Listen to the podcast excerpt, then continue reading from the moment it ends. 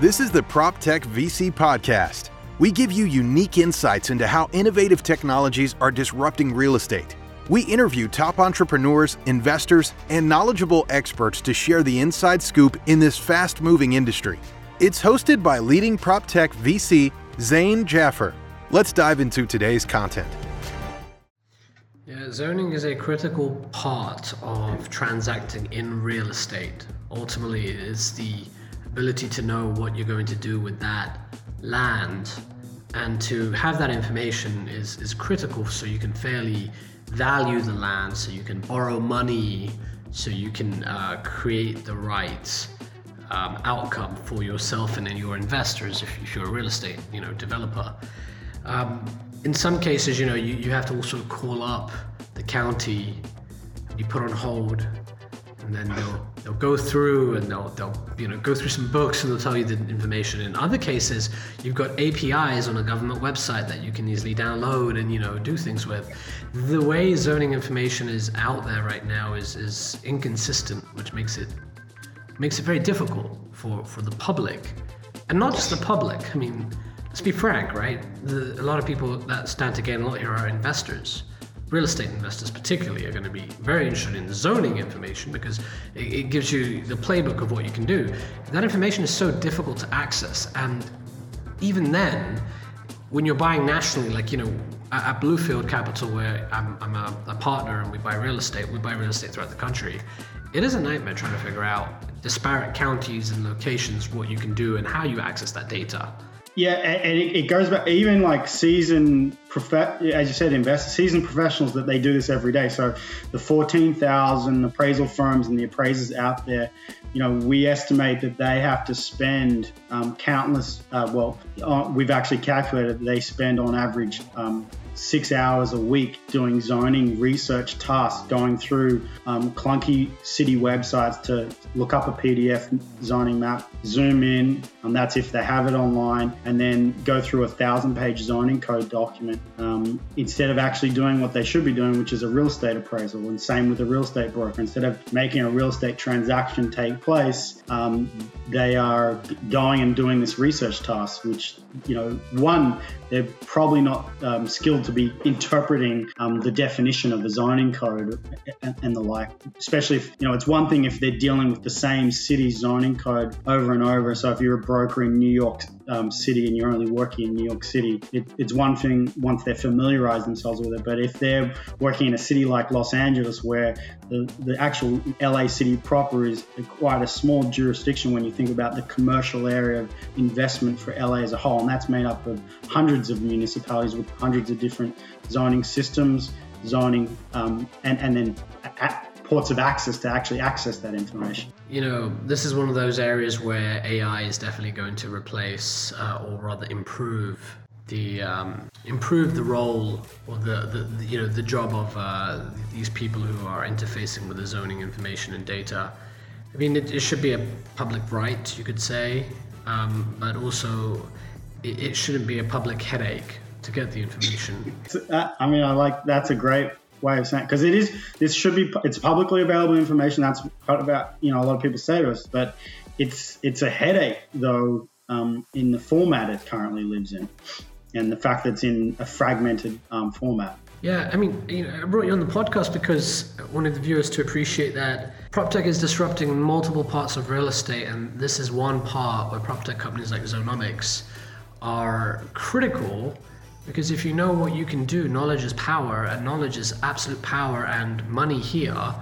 Because if you know what you can do with something and someone else doesn't, you know, you can take advantage of that and make a lot of money. This is how real estate works, whether we like it or not.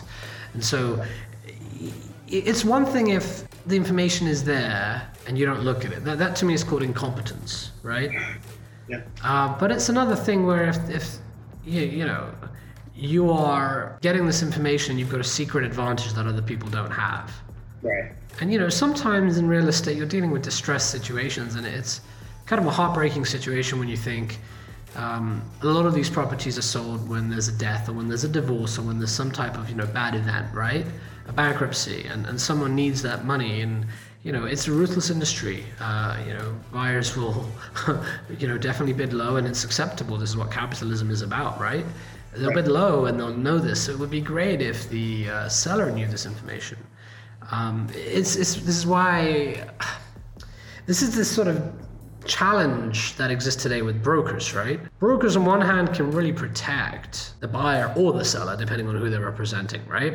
And often it's the seller, by the way, in transactions for real estate, right? Uh, hmm. in fact, in most cases in business, even in you know M and A, it's it's not necessarily the buyer, it's the seller that's you know got the agent at an investment level, right? Mergers and acquisitions for companies or um, you know, in, in this case, uh, real estate transactions. So those buyer, those agencies are paid a big commission, two percent, three percent, six percent shared, however you want to cut it, right? For a reason, because they know things. The unsophisticated real estate owner who is about to sell this real estate that's been in the family for, for, for generations or decades or whatever, right? They have the agent who who knows what the market is like and knows how to negotiate in their interest. So I understand why you need agents, but at the same time, PropTech's disrupting that too because um, people are frustrated giving this commission away. And so I think z- zoning information is one that's key. You know, a good agent or whoever you're dealing with, a, lender, an appraiser, an agent, if they have that zoning data, it, it, it can, you know, like they say, one person's garbage is another person's treasure. This is really the example here. It, it, it, it, it it's you're absolutely spot on there, and you know, as we start off the conversation, it, the example of where even developers will option up land because they they know their zoning restrictions a little bit better, or, or, they'll sell, or even they'll get a broker to work for them to do an assemblage and, and know that eventually that, that site can be um, utilized for much.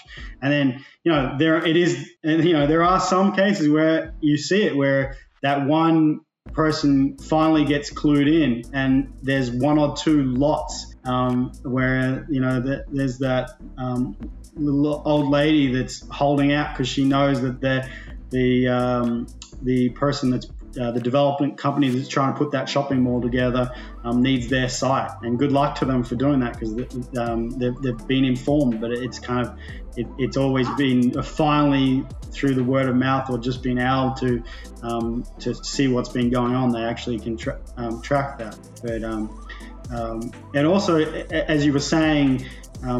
you know, where we really see importance from is Zoneomics is going to help solve the issues and going to be crucial to all the companies in the prop tech space. Because good zoning is need, uh, good zoning data is needed to power the innovation investment from the most straightforward from your Zillows, your Compass, the Open Doors, the iBuyers. You know, Zillow's already recognized this by they say home value, you know, when they did their research back in 2018, that home values grew most in markets with the strictest land use regulations. And I think it's going to be important for them both to illustrate to, you know, if they're making these acquisitions, to be able to, um, from the, the iBuyer models, to be able to know that um, when a rezoning is taking place so they can take advantage, uh, utilize that and, and get greater windfalls because of the heavy cash outlay there. Uh, the impacts of e-commerce on commercial uh, land, uh, real estate, uh, which is being sped up even faster now with the impacts of COVID-19. When you see, for example, the real estate um, where it's being the old Sears building is now being purchased by Amazon.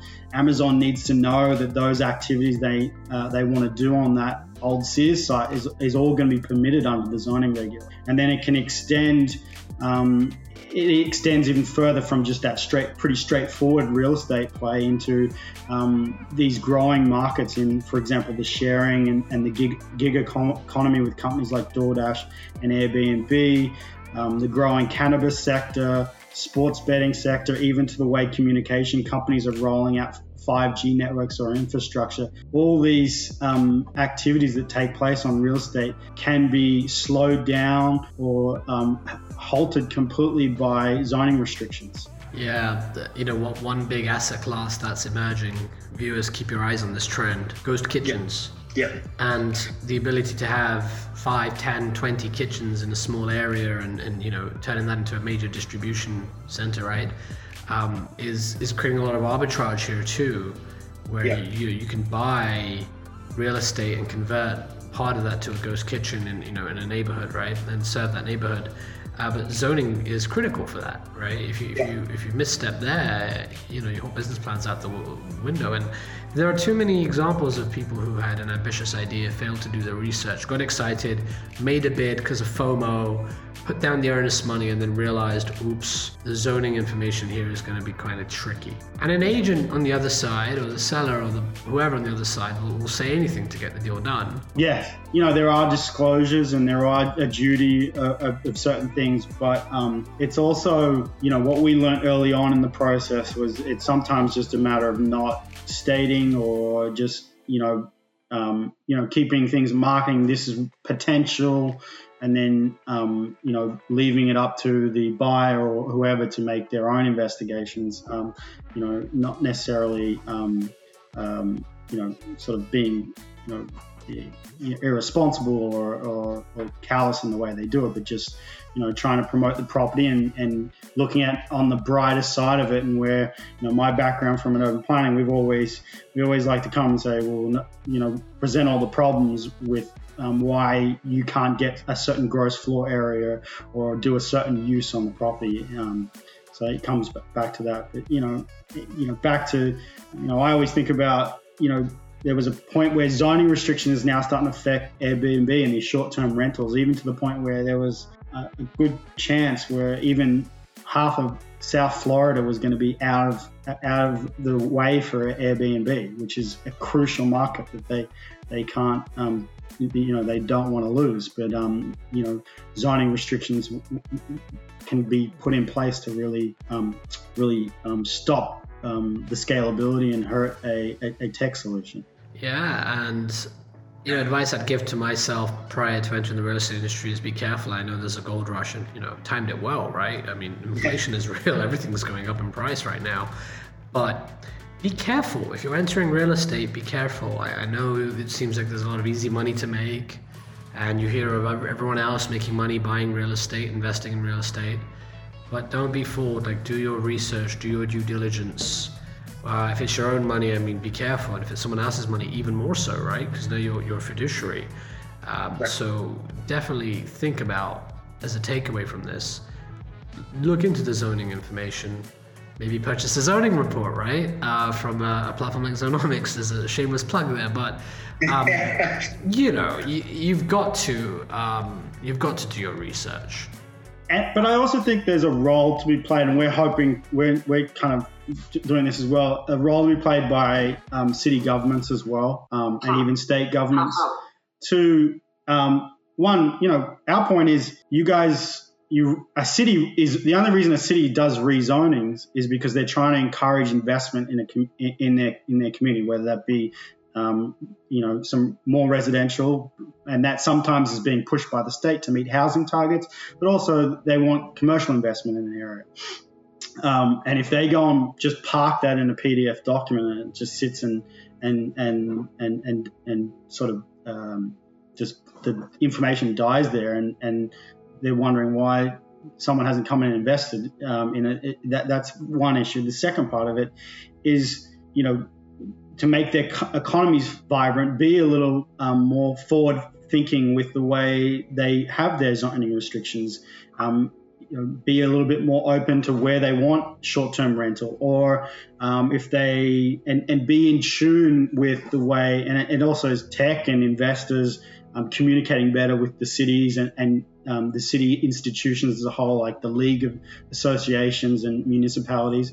Um, I'll give you an example. You know, I can see from a point where you're starting to see like fractionalizing investing and different things like that, and you know, we see post COVID where people are starting to be able to work remote. They're, they're, um, there could be, you know, a big tech a big tech play where maybe people invest in a portfolio of properties where they get to actually own the properties, get the investment, or, or, but also maybe occupy, and they maybe stay a week in one of the properties or and three months in another, depending on their needs and where they are, and and that's where the economy and people are going. But if you take it down to the zoning level, I'll give you an example. Palo Alto, California, their zoning code defines a dwelling is defined as a group of rooms that are occupied or intended to be occupied on a non-transit transient basis. Whereas Boca Raton, Florida, their zoning code defines a dwelling as a residence or of a living quarters of person um, either permanently, temporarily, continuously, or transiently. So if you're thinking about that at scale, which is a, what a big tech company needs to be able to do, there's certain cities where um, they will be able to maybe do their model, and certain cities where they won't. Um, and if the city um, if the city can't allow that or permit that, then it, it, it creates a, a, huge roadblock there. Even down to the fact that we've got cities that have totally different definitions for what a dwelling is, um, and and that's something that people don't don't really think about. There's a different definition for what a drive-through restaurant is. There's a different definition for a dwelling, city to city. That's right. This is a problem that um, is somewhat unique to the US because we have so many different states and counties, and each one has its own laws and rules.